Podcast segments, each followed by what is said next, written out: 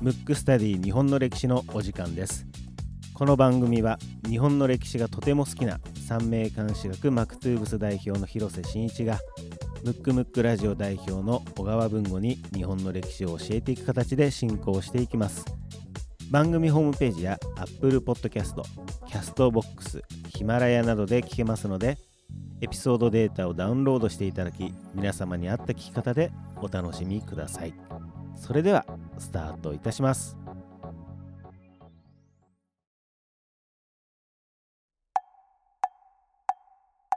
むくむくラジオだべ。むくむくラジオだべ。むくむくラジオだべ。ムックスタディ日本の歴史第40回目でございます。40回目。40回目。お区切りの時ですね。来ましたね、まあ来るんですけどね。はい。やっていけばもうやねっていけばね、まあ、50回100回でいきたいですけどね。そうなんです、はい。毎回言ってますけども。それではですね早速、はい。えー今回もリクエストフォーム読み,、読みたいと思います、はい。えーラジオネームこれはおいようさんなんですかね、はい。アルファベット OIYO、えおいようさんとさせていただきます、はい。えーリクエスト人物出来事は、えージョン万次郎と、えー岡田伊蔵と、なるほど。えーその理由中岡慎太郎の回を聞かせていただきました。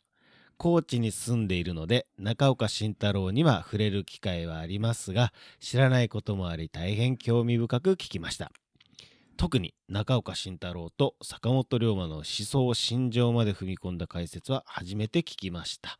さてリクエストの2人は土佐藩の偉人ですが詳細などはあまり知りません。土佐藩の連続リクエストとなりますが順を追ってでいいのでよろしくお願いしますと。なるほど。はい。おいようさんありがとうございます。ちょっとね、はい。ちょっと幕末が多かったん続いてますねまあ、前回は戦国時代ですけど、はい。まあ、戦国時代とあの幕末が多かったんで、はい。えー今日ははい。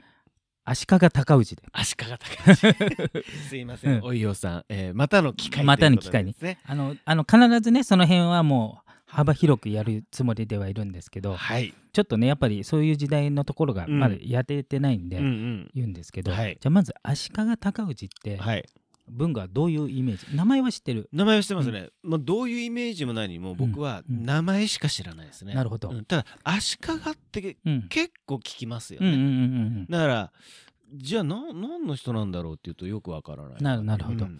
まずあのあ足利尊氏っていうのは、はい。まあえー、と代表的なのっていうか、うん。室町幕府っていうのを作ったのね。ああそうだ、うん。はい。あの作った人なんだけど、鎌倉幕府っていうのが、はい。その前にあったんですけど、うん。鎌倉幕府を作ったのは源頼朝、はい。であのこの、えー、と番組でももしかしたら以前やったかもしれないんですけど、はい、鎌倉時代ってうん結局源頼朝のうん子孫、要するに源っていう人が将軍になるのって3代で終わっちゃったわけね、はい。しかも2代と3代っていうあっという間なんでもううん事実上初代で終わりなの、うん。その後に将軍は飾りをつけたんだけど、うん。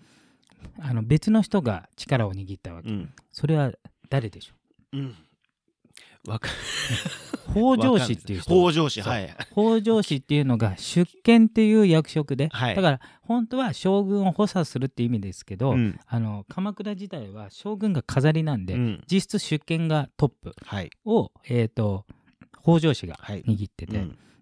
北条氏がまあこれどの時代もそうなんですけど、うん。北条氏が天下を握ると北条氏ばっかりが、うん要するに幹部になってくるから、うん。そうすると北条氏だけでは差がつかなくなってくるわけね、うんそうすると北条家の長男一家うん。が正当なとこなんでそれを徳宗家って言ったわけね、はい。だからえ北条氏の中でもその徳宗家っていうのが一番力を握って、その徳宗家のまあ家来というか、うん。子分だったのがまあ足利尊氏。そうすると北条氏がこう力握っていくんだけど、うん。まあ、えーどの家もどの時代でもどの、まあ、今でいう会社もそうですけど、うん。年代がこういけばいくほど、うん。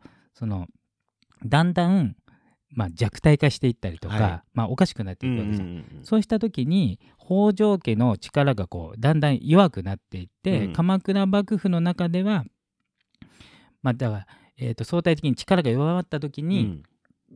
その時ほとんど天皇家っていうのはうん政治に関与できなかった。はい。で鎌倉時代でいうと、えー六原短大っていうのが、うん。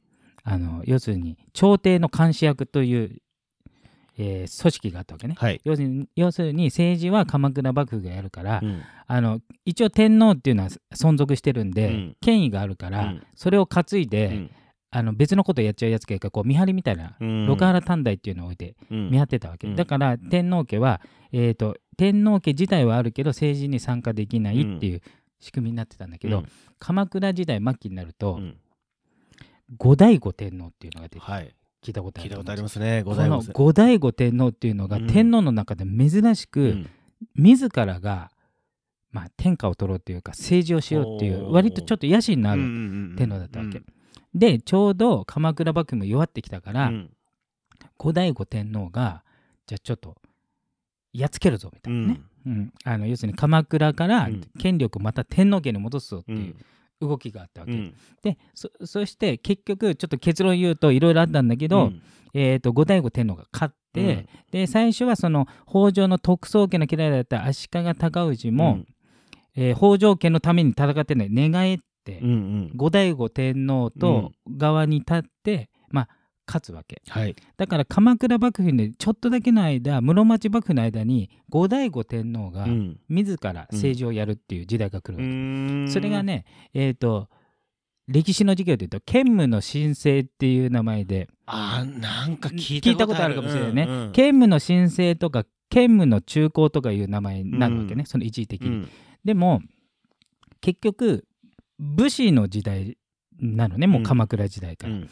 で鎌倉幕府を倒したのは武士。うん。だから温度を取ったのはあの天皇だけど、実際戦うのは天皇とか公家とかは高貴な人だから現場では戦わないじゃん、うん。要するに命がけで戦ったのは武士じゃない、うん。なんだけど、うん。後醍醐天皇は勝った時に要するに論論功交渉っつって、うん。誰に褒美を与えるかっつったら、うん。なんか公家とか。うん。要するに武士じゃない人よりこう優遇しちゃったわけ。なるほど。そうすると現場で命がけで戦うんうんうんうん。ってだったら鎌倉時代の方がいいじゃねえかみたいなねなっちゃうわけ。だからそれで、えー、と後醍醐天皇は、うん。あの鎌倉幕府に不満を持ってた人とか、新しい政治を求めてる人を集めて戦って勝ったんだけど、うん。結局武士に有利ではないということでうん。短かったわけね。うんうんでその時にもともと,、えーとえーさっき言った北条家のか、えー家臣だったのが後醍醐天皇側に立ってたか戦ったけど、うん。結局やっぱ武士の方がいいっていうことで足利尊氏が、はい。まあ、後醍醐天皇とまあうん。対立するわけ、うん。まあ、天皇は高貴な人だから直接はやっぱりやっつけられないんで、まあ、その周辺の力を削いで、うん。その後醍醐天皇をまあちょっと別の場所に入れる、うんまあ、殺すことはできないんで、うんうん。まあ、島流し的なね、うん。ことをやって天下を取るんだけど、うん。それが、えー、と足利尊氏を中心にやってたっうん。ていうふうに多分おそらく皆さんも習ってると思うし、うん。僕もそう思ってたんですけど、うん。でもね実際いろいろ見てみると、うん。足利尊氏はその統領的に要するに看板的に象徴的なすごいあのそういう役割があったと思うんですけど実際は実は足利尊氏の弟の忠義。はい。この人が非常に優秀で実質あまあ2人二等誠実って、あの兄弟なんで、うん。珍しくこう兄弟仲良し。うん。で2人でやってて、えー、と高氏はそのトップとしてのうん。象徴で、まあ、実務的なものっていうのはうん。忠義がやってた、うーん。そう。なんかいつの時代もあれですね。いい時ってうん。なんかちゃんといますね。そうそうそう。補佐というか。そうそうそうそうそう。んん。本当にそうなの。うん。でもう一つ、かね。そう。で高氏の、えー、と施設秘書、はい。秘書的な高氏の人の河野河野諸直っていう人がいるわけ、うん。これ多分あんまり聞いたことないと思うけど、うんうん。実はねあの今歴史の教科書とか昔ねえー今もそうですけど、うん。足利尊氏像みたいななんか写真とか多分載ってたと思うんだよね歴史の教科書。実はあれは足利尊氏ではなくてほ河野諸直じゃないかと言われているぐらいのその人。うんだから足利尊氏の側近、うん。だから、えー会社でいうとひ秘書。うん。の、えー、としかも軍軍事の天才なの,、うん。あのだから、えー軍事的才能を持った、はい。えー秘書。だからじ実質室町幕府の初期うんえー要するに後醍醐天皇を倒して新しい政治をなるという時の中心人物って河野諸直とうん。足利忠義なわけ、うーん。けどし初代将軍になったのが、あの高氏なんでだからまあ高氏ってなって、んでこうなるうと、ん。あの鎌倉幕府そっくりな状態になるわけね、うん。鎌倉幕府は頼朝が作って軍事的なのは弟の義経がやったんだけど、うん。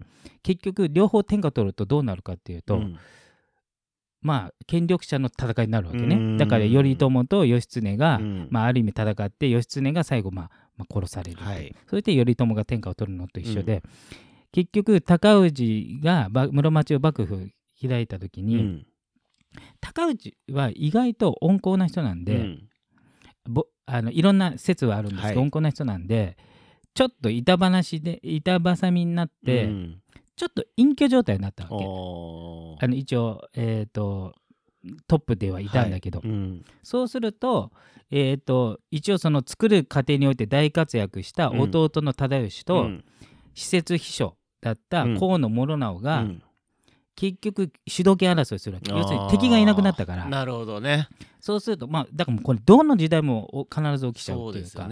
そうするとどっちが本当の、まあ一番の権力者になるかっていうね、うん。共通の敵がなくなったから、うん。今度こう内部闘争が始まるわけ、で結局、えー最初はえっ、と忠義が勝って、うん。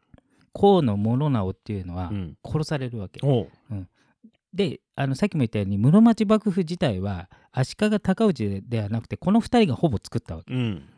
一応名前的には尊氏になってるね、うん。そうすると河野諸直自体が殺されちゃって、うんそうすると河野諸直ってさっき言ったように高氏の人なんで、うん。結果的に高氏の力もちょっと低くなるわけ、なるほどね。そうすると忠義側がこうグッて出てくうるわけ、ん。そうすると忠義の方を推してる人はいいんだけど、うん。高氏側に住んでる人っていうのは、うん。もう結局この時代って、えー、と普通の会社今の現代でいうと左遷ぐらいだけど、うん。殺されちゃうわけよ。はいだからこれやられるんだったらややり返さないといけないということで、最終的うに、ん。えー、と盛り返して、うん。忠義も殺されちゃう。だから河野諸直と忠義両方とも死んじゃうわけ。はい。で 一応ち中立っていうか隠居状態であった、うん。えー、とえー足利尊氏が、うん。えー、と結局、えー、とその息子の義明っていうのが二代将軍になるから、うん。実は室町幕府作った功功労者っていうのは、うん結局2人とも死んじゃったわけ。うん。で高氏は生きてたんだけどでも実質高氏はあまりそこまで作用してないんじゃないかなってうん。思うんで、うん。まあ一応あの象徴的にはいたんだけど、うんうん。でその後義明っていう子供がついてこの人はそこまで力がないんだけどその後義満って大体ね、うん。えー、とどの幕府もうん。3代目っていうのは非常に優秀な人が出るんで、そそうですね。うんうん。で3代将軍うのん。足利義満っていうのが、うん。あの金閣寺を作ったね、はいこれが全盛期を迎えるわけですよ。なるだからねどの組織ほども、うん。まず倒すまでとうん。倒して新しい組織、まあセゴドもそうですけど、はい革命を起こしてその後作るまでに、まあ、内部闘争うん。があるわけですね、うん。どの時代も。必ずあるんですね。必ずあんの、今の話だったらね、うん。本当にいわゆる室町幕府うをん。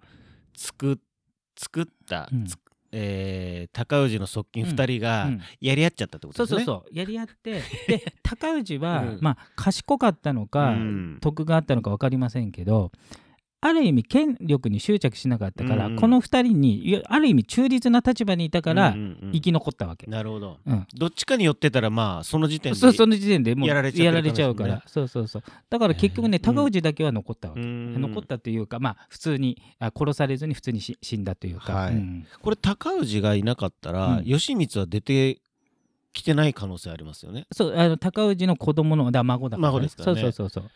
でその実質的な力っていうのはこの側近の2人が持ってたから、うん。だからもしその、えー弟の忠義がはい、力を持ってたら、うん。忠義系列のやつが将軍になってた。そういうことですね。そうそうそう。で、えー、と歴史って大体ね先ほどから言ってるように、うん。じゃあ忠義系列が将軍になった場合、ん。別系列の身内って一番危ないから、うんうんうんうん。殺される運命になるわけですよそうですよね。いやーなんかでも、ね、この番組やってて、まあ結構ね広瀬さんも毎回言ってますし、僕も毎回思うんですけど、うん。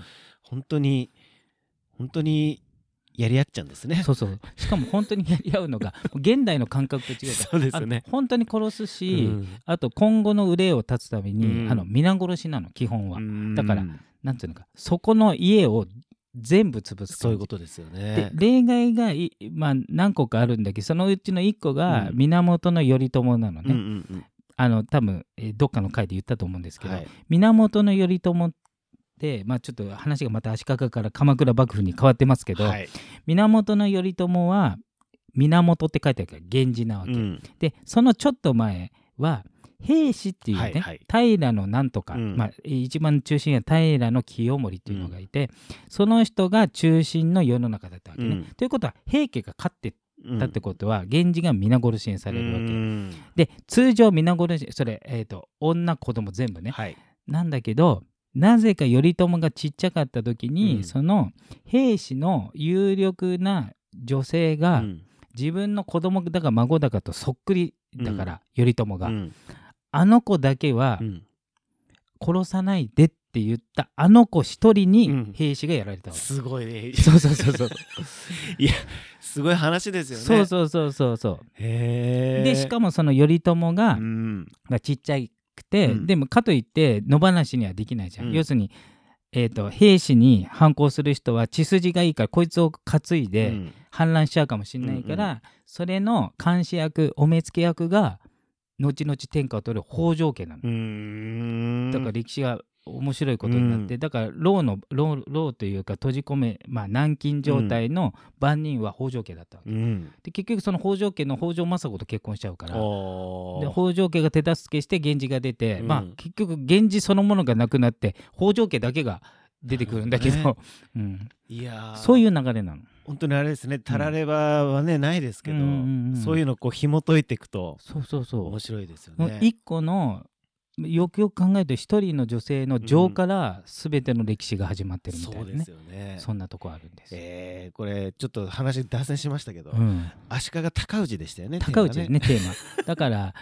まあ高氏かうん。室町初期の話になっちゃうから、そうですね。もうどっちかですね、まあ室町初期の話の方がちょっといいかもしれないですね。じゃあそうしましょうかそうしましょうか。はい。でちなみうん。に鎌倉は第14回で、うん。あのーやってますか？やってますので、あのー興味ある方はですね、ぜひ合わせてはい、合わせ聞いていただければ。て聞いていただければなとはい。思います。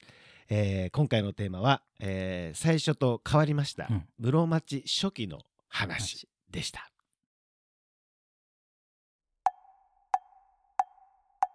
むくむくラジオだべ。むくむくラジオだべ。むくむくラジオだべ。